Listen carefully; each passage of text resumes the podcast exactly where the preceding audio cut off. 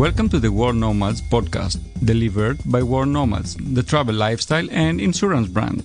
It's not your usual travel podcast, it's everything for the adventurous independent traveler. G'day, as we say here in Australia.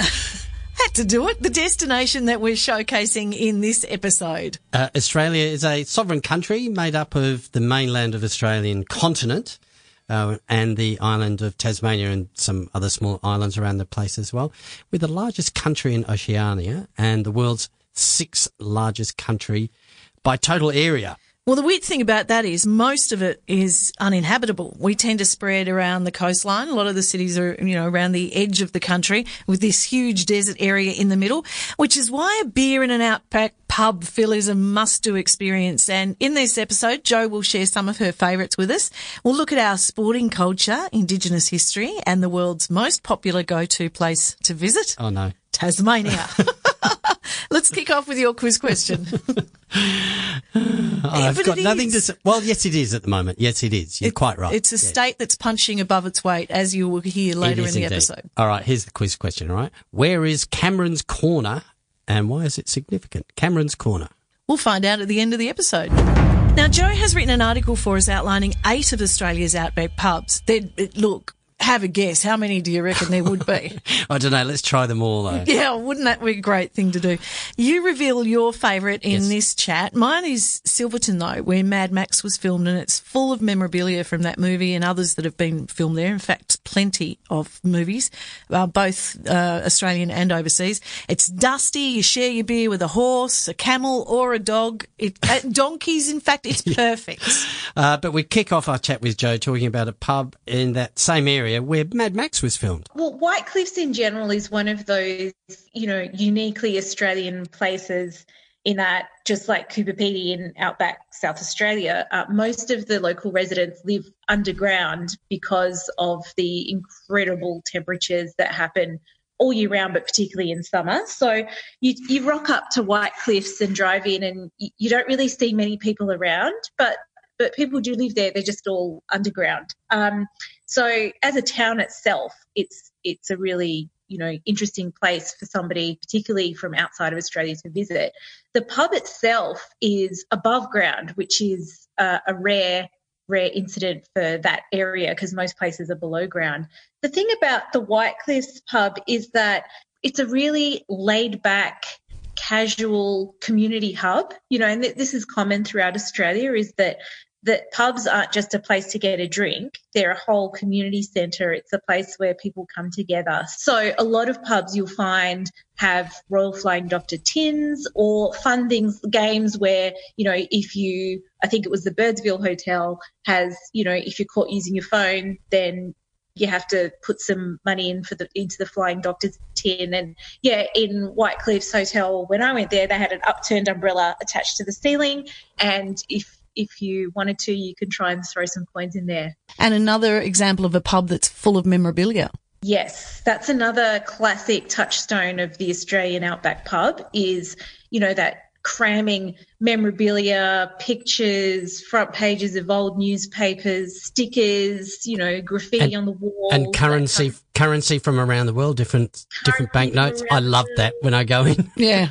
yeah, and Birdsville Hotel has the hat wall. So if you, um, it's a, just a way of the local community to honour people that have done, you know, done considerable time in Birdsville because it's the type of place where not a lot of people, you know, hang around long term because it is isolated and, um, you know, stinking hot in summer.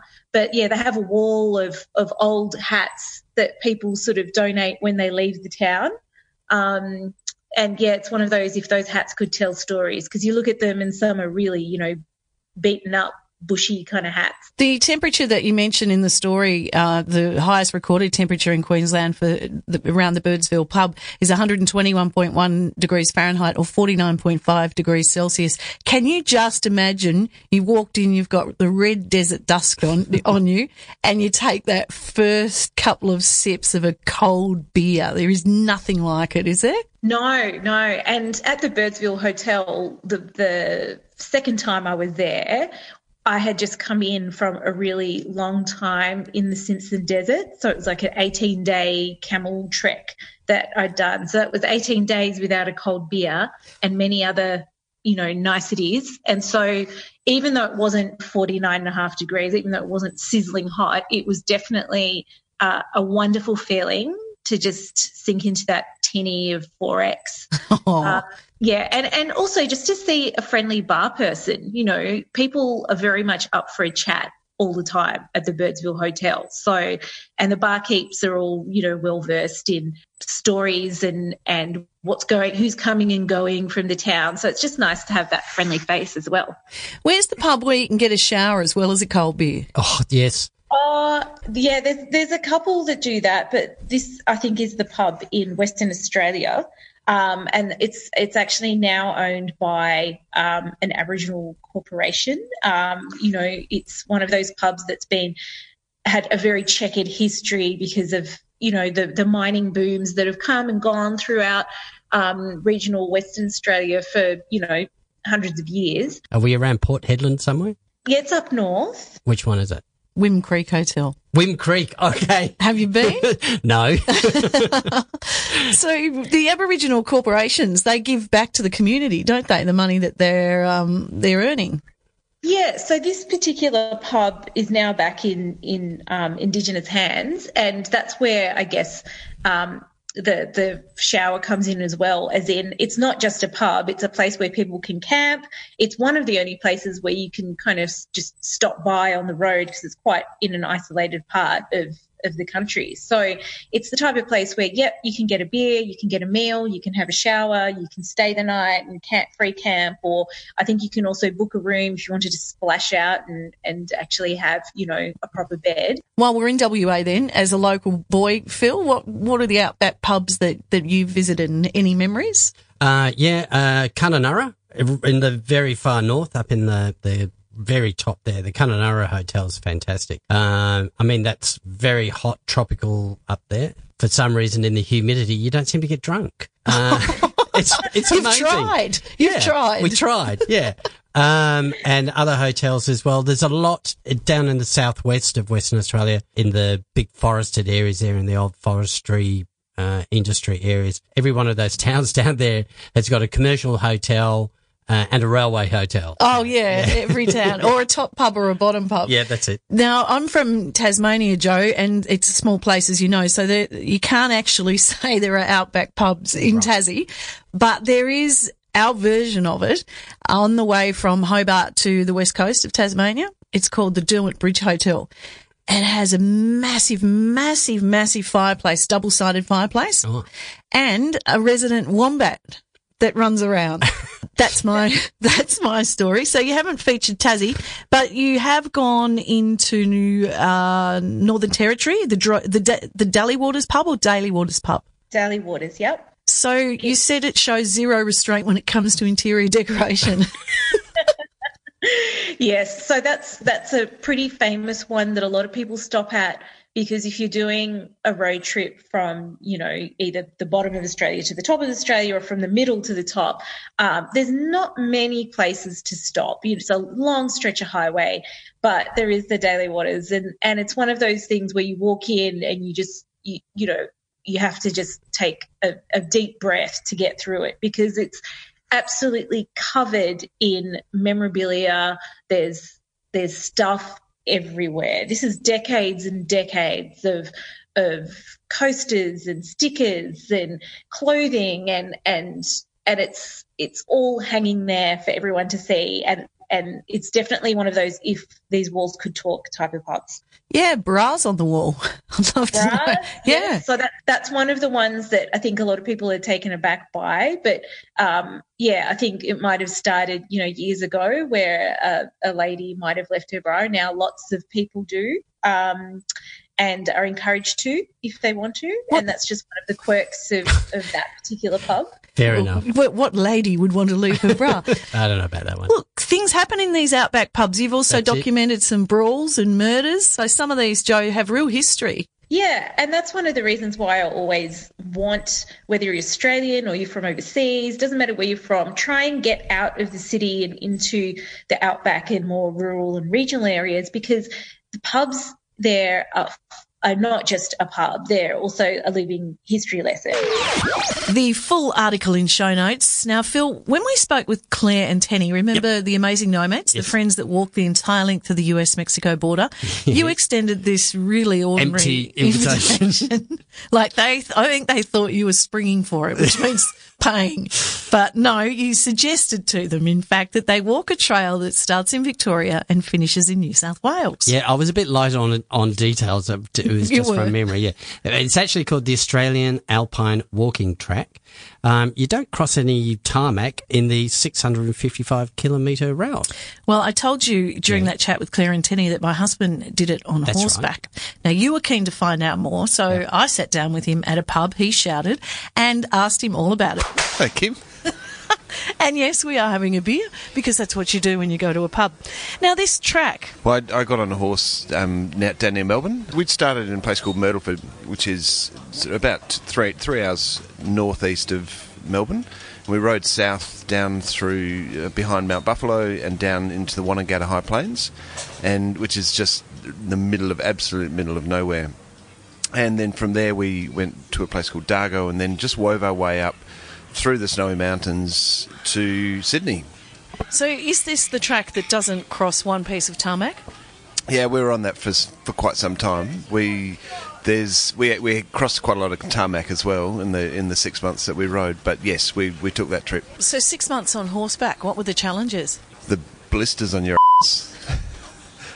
There goes our clean rating again, Phil. Um, Oh, I had to learn how to shoe a horse before I left, so I, I went out with a farrier friend of mine, and and he taught me how to shoe, and then uh, so just so that I could, if we threw a shoe or I had to to re reshoe a horse, then it was something that we didn't have to pay for, or we could do in an emergency. So, did you carry a pack horse? I mean, for six months doing that kind of stuff, you would need food, you'd need things to cook your food on, you'd need your stuff to sleep in, and you're in the snowy mountains. At what time of the year? Was it during summer or winter? It was over summer, but pretty much the first night we were up on the high plains, it snowed, and so the horses were walking around with balls of snow in their hooves, and you know it was pretty cold. The we took two pack horses and two riding horses, and over the course of six months, we rotated some horses. We we left some behind, and we bought some new ones, and just so that we they you know they didn't wear out over the trip. So, buying new horses, that sounds expensive. Was this something you had to save up to do? Uh, I, I had plenty of money. I'd, I'd save. Well, he hasn't now. Side note. No, I had enough. I had enough for this, for for this particular trip. I'd obviously saved up enough money for this particular trip, and you're living pretty cheaply. So you're you're camping out. So there's no accommodation. You're taking about two weeks of food into the bush every time you leave. Like so, you'll you'll come out of the bush, come into a town, have a steak, fill up the pack pack with food and put some horse feed in there and all the provisions that you need, and off you go again. I was just thinking about how you would shower or, keep warm. Well, as far as showering goes, there wasn't a lot of showering went on, but there's a lot of creeks up in the, the high plains, and it's beautiful, beautiful water. It's cold, really cold water. So paint a picture then. You've talked about the blisters on your bum. You've talked about the logistics of having a couple of pack horses and um, learning how to shoe. What is it like up there? It's beautiful.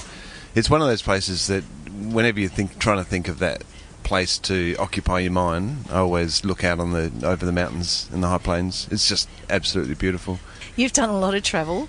You obviously appreciate environment. How does that environment that you spent six months in compare to anything that you've experienced around the world? Uh, I think I had the opportunity to capture something that not many people will ever be able to do. I've stepped across the River Murray as a single step. You know, it, at the very, very beginning of the river, I've, I've been camping out where dingoes are howling and wild dogs are roaming around, and you know, it's it can be scary one moment and just absolutely magnificent the next. Well, Claire and Tenny, who did the Mexico US border, they talked about their challenges with mountain lions and rattlesnakes. Australia is known for everything that's dangerous. Did you ever, or did the horses ever get bitten by something that needed, you know, medical attention? And how did you sort it out that you would you would get that if you needed it? No, we didn't have a have a problem. We saw plenty of snakes and had some mishaps where um, some of the horses got injured, but never bad enough to, to be evacuated. We did at one stage lose a horse on one side of a flooded river and we were on the other in the middle of Brumby territory. And so we had to tie this poor horse up against, or it's a mare, so we tied her up against a tree with as many rugs over her back end as possible, so that if there if there was a, a, a nocturnal visitor with a you know being a stallion, then she would be a little bit protected from it. Okay, so for hikers in particular, would you suggest this particular trail for both people on horseback or people walking? Well, to be honest, parts of it you're not allowed to take a horse, and so we had to sneak through some of the time. We actually got caught at one stage by the ranger, but because we weren't an organised horse riding group, they they were pretty okay with us going through because they knew that we weren't having a huge impact. Riding a horse through there is fantastic. Loved it. As a as a bushwalker, as a hiker, it would be an amazing trip as well. But there's one thing that they're finding is that the the wild dogs up there are actually getting very um, confident around people and are actually attacking them or threatening them at least. And what about the wild brumbies? They were good. We chased wild brumbies, so we'd, we'd actually dump our, our, our pack horses and all our all our gear and just jump on one of the horses and just go for a ride chasing brumbies. And it was so much fun because our horses loved it as much as the, the brumbies did. It was good fun. And what were your horses' names? Well, my horse was called Silver Dollar. Midnight. We had Spark. We had Shimmer. We had Shadow, and Dollar. Do, do you like that little horse name?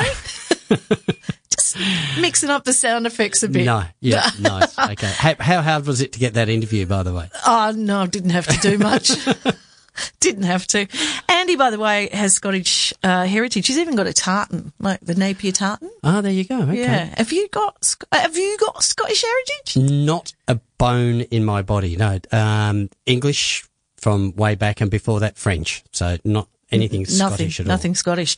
Well, it works as beautifully as a segue into the next chat because you've actually been away at a travel conference in Edinburgh. Did you have fun? I did. Edinburgh was great. I really enjoyed it. Um, little bits of it reminded me of Sydney, Australia, because the buildings are made out of sandstone. Oh, So, beautiful. same sort of thing there. Uh, lots of talk. It was a travel conference. so There was lots of talk about how it's imperative that the industry embraces sustainable and responsible travel, which sounds a bit boring. But what's more fun is that while I was there, it was Sleep for Peace Day. Sleep for Peace Day. Sleep for Peace What? Day. Yeah, look, it's a cool initiative. It really is. Have, have a listen to this. So here we are at the uh, WYSTC conference, and um, this week, on Friday while I'm here, and it's the Friday just gone by the time you're listening to this, has been Sleep for Peace Day.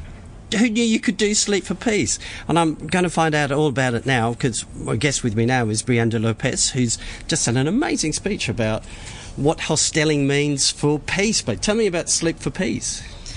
Hi. Um, well, we are very excited about an event that we know we are doing every every year now for over five years, and for us, peace is uh, really into our DNA, and we we do it every every day of the year.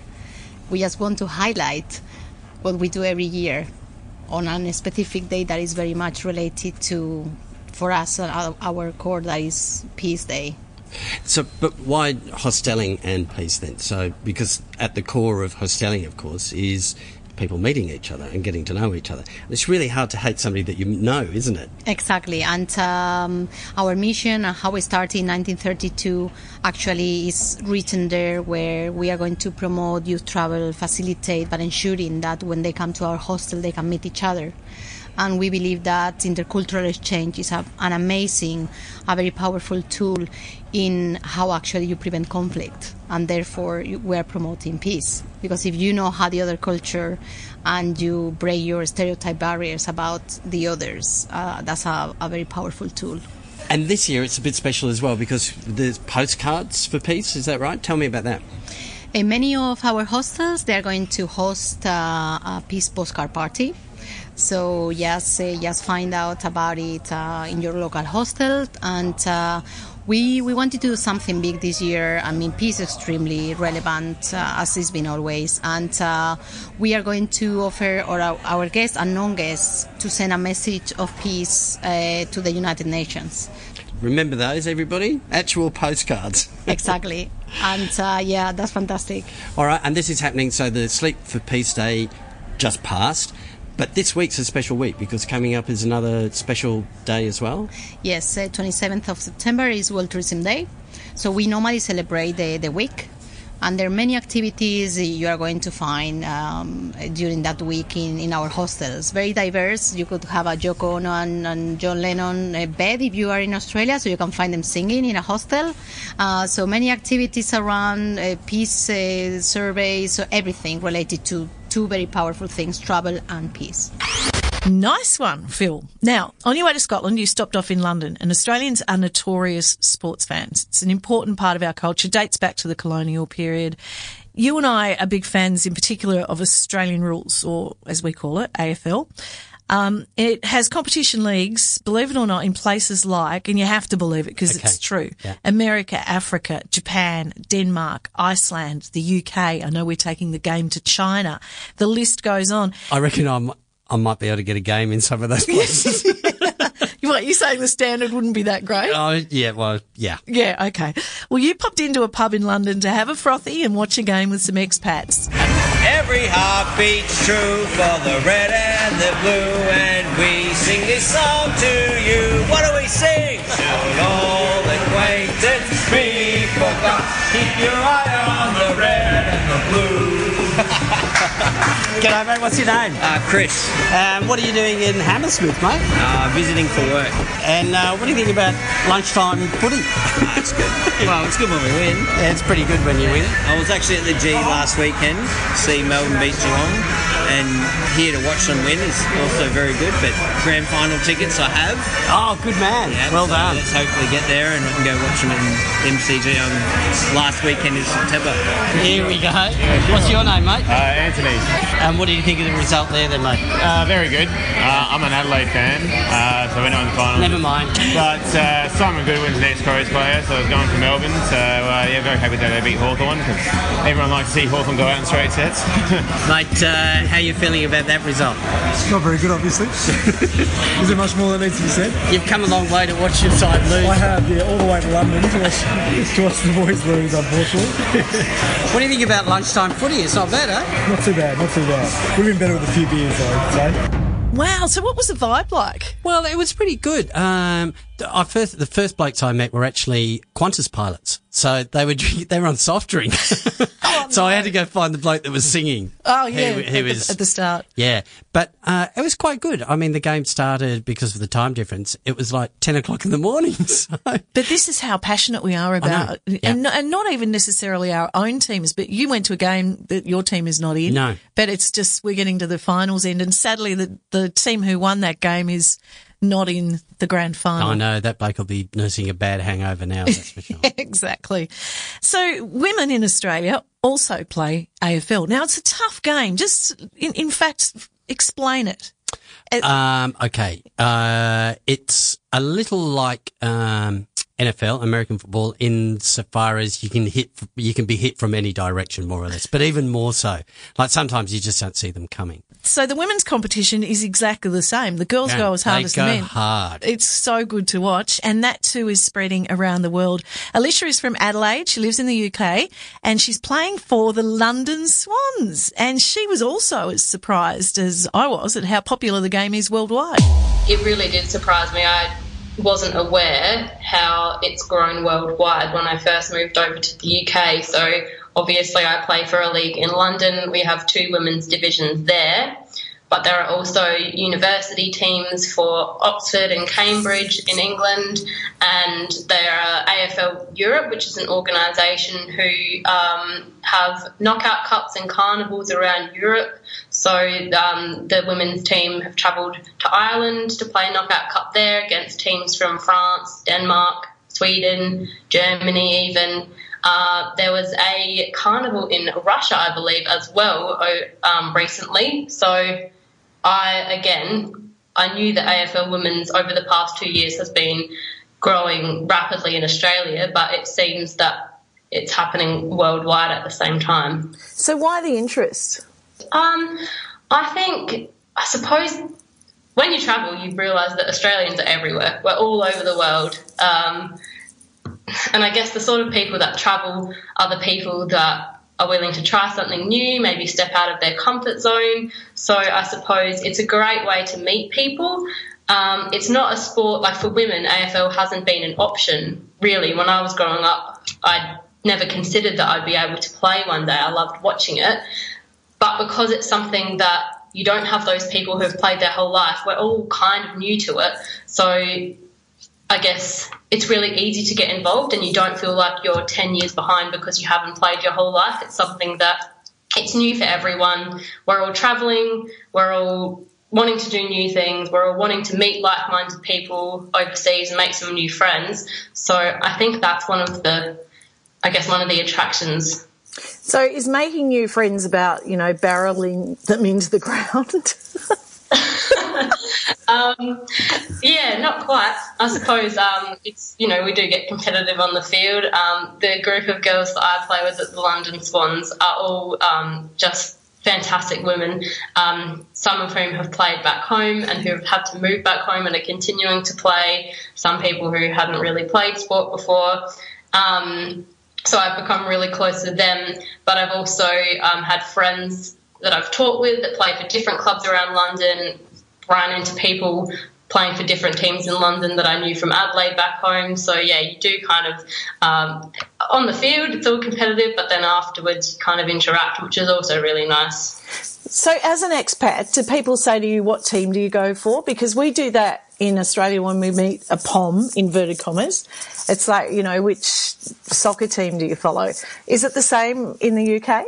Yeah, it is, especially if you meet another Australian and you see people coming out. So, obviously, London Swans, but we're not all Sydney Swans fans. And you'll see people coming up, coming out wearing a Port beanie or an Essendon Guernsey. So, um, I'm planning on, I'm going to be home in Adelaide for Christmas and I'm hoping to pick up a Port Guernsey so I can wear it out to training next year.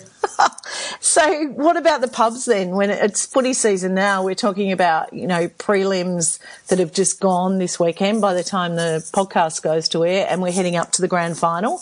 I know you're in Greece, but as as an obvious footy fan, even though your team's not in it, do you plan to watch it? Uh, yeah, definitely. So um, I know that in London there are lots of events popping up on Facebook. You know, um, meet at this pub at 6:30am for a, a, Cooper's Pale Ale and a pie, and watch the grand final. Um, I actually grand final last year was my last day in Australia, so I left on the first of October. Um, so I just missed out on that last year in London, but I know that it's a huge thing for Aussies in London, and um, there are lots of British people who see Australians kind of stumbling out of the pub at 10:30 a.m. and wondering what's going on. But um, I managed to watch um, a couple of finals two weekends ago in Santorini. There was an Aussie pub that were um, that's showing all of the finals, and um, going to I'm flying to Munich tomorrow, so I'm hoping to be able to watch the prelim tomorrow in Munich somewhere.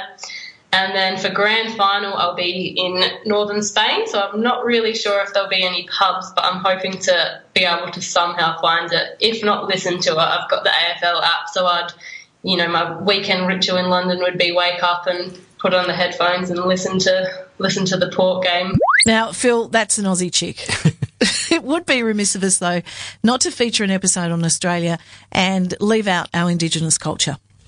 Indigenous Australians, and that also includes Torres Strait Islander peoples.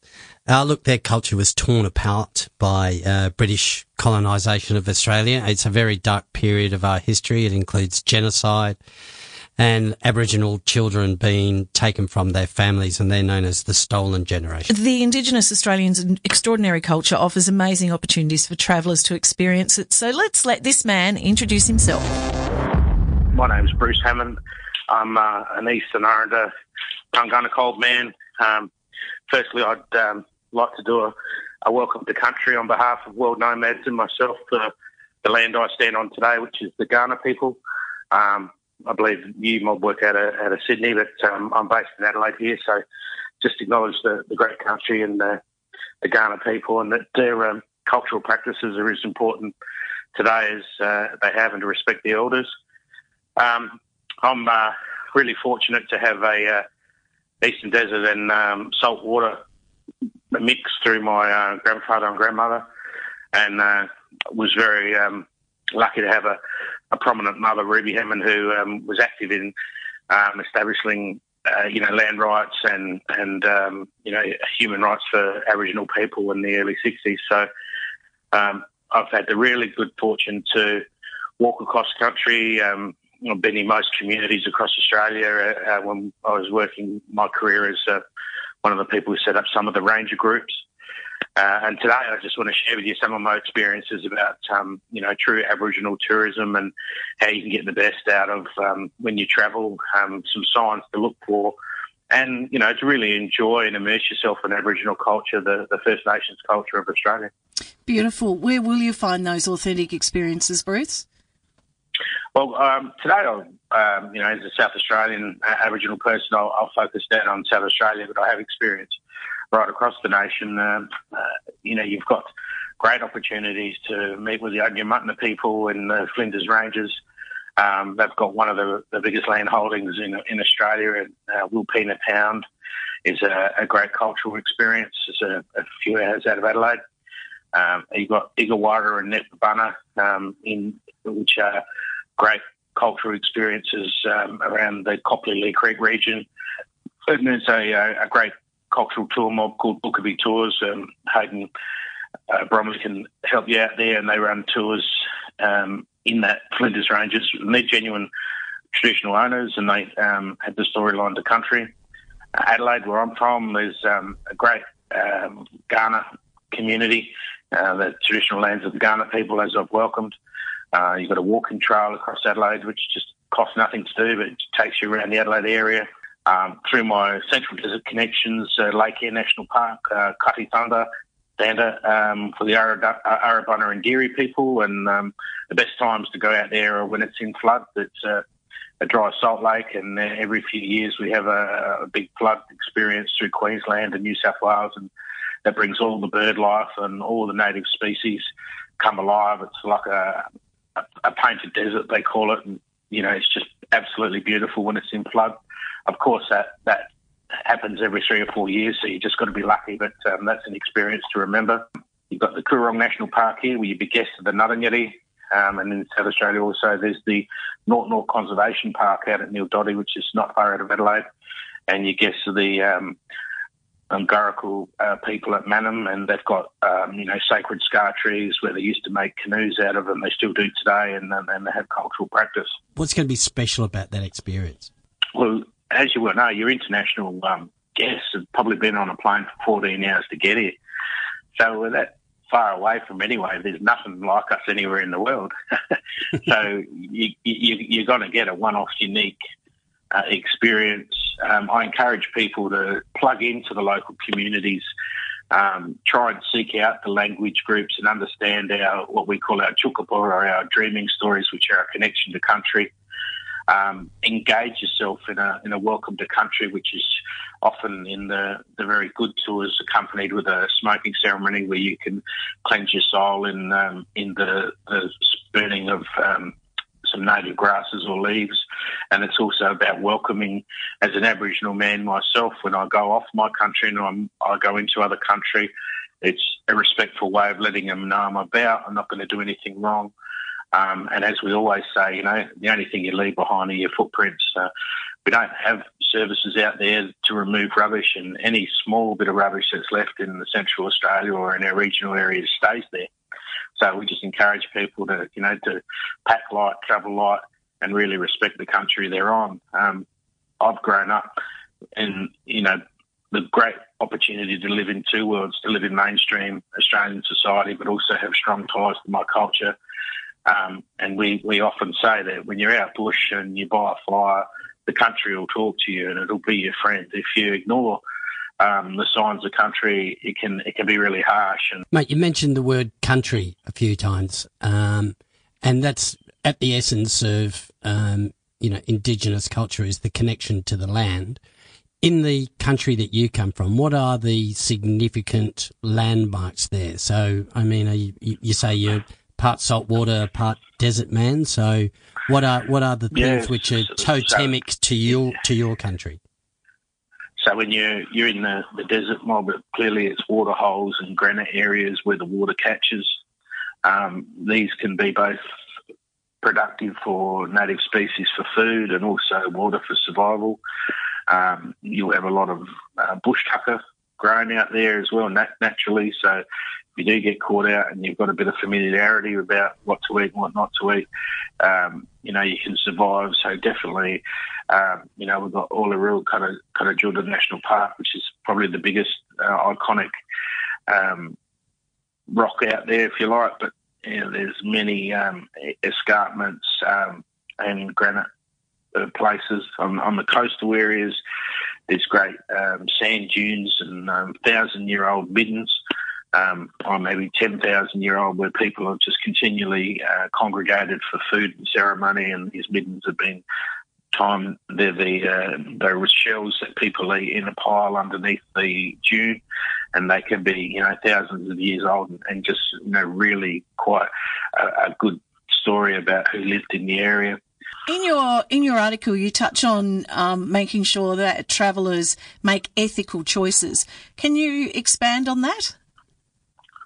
Sure. Um, you know, the Australian culture is is unique to the world, and there are a lot of um, cowboys out there. And again, that's why I'm proud to associate myself with World Nomads. You're a lifestyle opportunity where you can seek out traditional owners of the country and someone with a connection to to the country. And when we say we talk about country as our mother, it's we're obligated to look after it, and it looks after us, returning us with foodstuffs and water. Uh, and a lifestyle that enables a cultural practice. So seek out the, the ethical traders, the people are, that are um, from the language groups of each area. And nowadays with the internet and the, the interwebby thing, we're all connected on it. Um, you know, they're easily uh, sort, you know, stay away from imported artifacts. There's an influx of um, uh, Yidakis or didgeridoos and clapsticks coming in from Indonesia, which are just fraudulent and they're just fake. They're easily spotted. Um, and generally, how? if you buy how do you, if, Bruce, how do you spot one? How do you tell a fake one? Uh, um, it's generally probably got a they- made in they- Indonesia sticker on it, is it? Yeah, at times. Um, a lot of times, if it's made out of bamboo, it's not. It's it's a it's a copy. Um, we we don't make things out of bamboo. The the, the Yidakis of the didgeridoo come from the Yolngu people in northern Arnhem Land, and the the tree's actually eaten out by um, um, termites. Yep. It's a naturally occurring event, and then they're cleaned up. Um, also, they look too well done. You know, they look machine painted. We do have some great contemporary artists who put out a, a very clean product, but most of the traditional Aboriginal art is painted on the sand next to a fire. Uh, and telling a connection to country. Another one is to, in a lot of the ga- galleries will certify the artist, so they'll have a picture of the artist and the name and the, the language group and region they come from. That's a, a way that you can always um, see. And, and if you've got a gut feeling that it is um, a copy, I'd reckon it is. Stay away from it. Well, we've chatted to you from um, among the Eora people, which is Right. Gadigal uh, people and the Eora Nation. yes, it's been a real pleasure. Oh, look, I've really enjoyed the opportunity. Thanks, Bruce. We'll share his story in show notes, as well as, Phil, one that I wrote about my home state, Tasmania. Now, why Phil laughs when I say that is because it has been in the past the butt of jokes between Yes. what is known as mainland Australia and the state of Tasmania. Yep. I'll have you know, seriously, Tasmania is no longer the butt of those sorts of jokes. We're now world famous, literally world famous, thanks to a museum called Mona. We're a go-to destination with cool festivals headlined by international acts.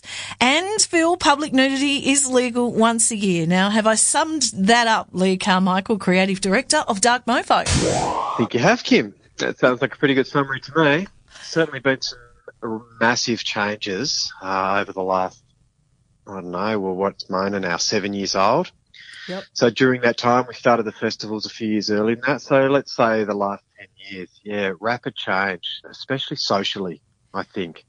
Um, you know, hotels are now being built and the skyline's changing a little. But I think, yeah, some of the biggest changes that I've noticed in, is in how we, um, our confidence levels and how we see ourselves. And I think some of those jokes that you talk about, you know, why we were able to laugh at them kind of resonated with us. And in some ways, we did feel that sense of being a backwater. And all of a sudden, we've got the leading cultural destination or cultural organisation in Australia, which is turning Hobart into a one of the most forward kind of thinking cultural destinations. And we call it locally in Tassie the Mona effect. And it's ironic the day that you, because we were supposed to chat a little earlier to, to where we're recording now. And I got off the ferry here in Manly and there were three people, and this, Leigh, seriously, will happen to me every second day, that are talking about Tasmania. They're talking about Mona. They're laughing about the vagina wall. Have you been to Dark Mofo? Um, you know, we're going down to Tassie to see this act. That kind of conversation would not have been on the lips of, as we say, mainlanders seven to ten years ago. No, I think people always knew that Tasmania was a beautiful place with some pretty important and great natural assets. But I think it was not that long ago a kind of place that people thought they would get to at some point, but there was no urgency and no real need to to come down now. And all of a sudden that's changed. I mean, it's the same for me too. I'm now getting asked to speak around Australia about Dark Mofo and the Mona effect. And doesn't seem that long ago that I was apologising for, for being Tasmania and almost kind of invisible. I was, I'd go to these meetings when we were in the development phase of Mona and, and kind of almost be too scared to speak up because the fact that we were based down here kind of made us irrelevant. So it's a dramatic change and it's been fantastic to be part of that whole kind of 10, 15 year journey. And as Tasmanians too, as part of this Mona effect, we really paying a lot of credit to David Walsh. In fact, he's referred to as Tasmania's unofficial leader. Yeah, I think so, and probably um, um, a few other things as well. Not always kind. he pushes the boundaries. well, man is loved and hated, and I think that's what makes it really interesting and fascinating. And David's brave enough to have created his own path, and he's often gone against the normal approaches to museums and tourism ventures. And you know, at times that means we're we do cop quite a bit of criticism, and but we I think we enjoy it and we enjoy the discussion. That's what's made Mona the interesting thing that it is. Well, Mona itself, the museum, has everybody talking. Um, is the vagina wall still there? Yes, it's gone back up. It came down for a few years. David made a claim when we first opened that because uh, there's a little there's an O device that people go around and rate the works that they like and dislike. And he made a promise saying that the works that were most loved would come down first. So we stuck to that promise, and they came down for a few years. But I think in the end we've uh, given in and they've gone back up. but I think it's a good segue into the nude swim, um, which celebrates the winter solstice, and that is something that I did with you and uh, Dave, who I was working with at the time, and the Lord Mayor in its inaugural year. Wasn't that a thing? It was, and who would have predicted the the uh, growth that that event has seen this year? We had, I think, the year we did it. Um, which was the most frightening year for me because uh-huh. I just uh, I don't swim in summer, let alone the middle of winter. So that was pretty full on. I think we had oh, I can't remember. Can you remember six or seven hundred maybe registered, and we probably got five hundred swimmers, maybe not quite that many the first year. Anyway, this year we had uh, about sixteen hundred swimmers, and we had to cut it off because the uh, lifesavers can't cope with any more. Yeah. So it's absolutely phenomenal. I think we had two and a half thousand people show interest. Oh, that's incredible. Um, yeah, and it is just a really, it's 1,500 adults going through that kind of emotional joy that you have when you're a kid again and just pure rapture and squealing and screaming and yeah, it's it's really brilliant thing to do. Oh, Completely um, different than what you might think of if you haven't participated. Well, it's pretty scary when you've got to drop your towel and you know that you're running towards people that are looking at you and there's people behind you. You you sprint to that water. You want to get in there as quickly as possible, whether it's zero degrees or not. Yeah, the, the feeling you get afterwards is just again just like pure joy for you know half a day because you kind of face something that is kind of.